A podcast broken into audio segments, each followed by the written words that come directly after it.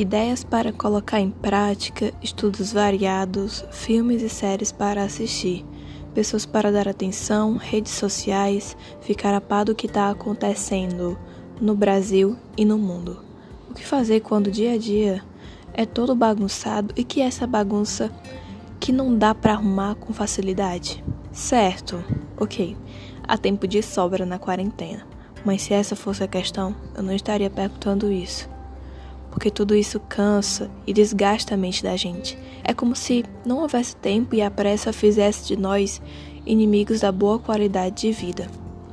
A líquida vida dos dias atuais nos faz reféns do que está acontecendo nesses dias difíceis. Há no filme O Fabuloso Destino de Amelie Poulain uma frase bem interessante. Abre aspas.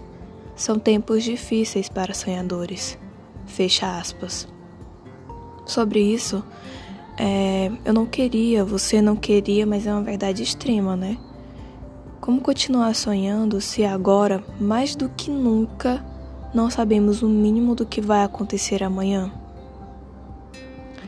Então, gente, é, essa foi uma reflexão que eu quis fazer, né, sobre os dias atuais. Eu citei um filme, né, que é O Fabuloso Destino de Amélie Poulain, um filme de 2001 ele é bem divertido, ele descontrai a mente da gente, né? É, ele atrai a atenção da gente pra gente querer entender o filme realmente e, e em várias cenas tem lições importantes. Então eu recomendo para você assistir para esvaziar a mente e deixar uma quarentena leve de verdade. Então, O Fabuloso Destino de Amélie Poulain é a recomendação é, de filme, é a recomendação cultural que eu tenho para esse podcast hoje. Esse é o meu primeiro podcast que eu queria fazer para vocês, né? Eu queria fazer uma coisa curta e mais uma vez me chamo Elaine e tô aqui. Sou uma aluna desse mundo podcast de primeira viagem.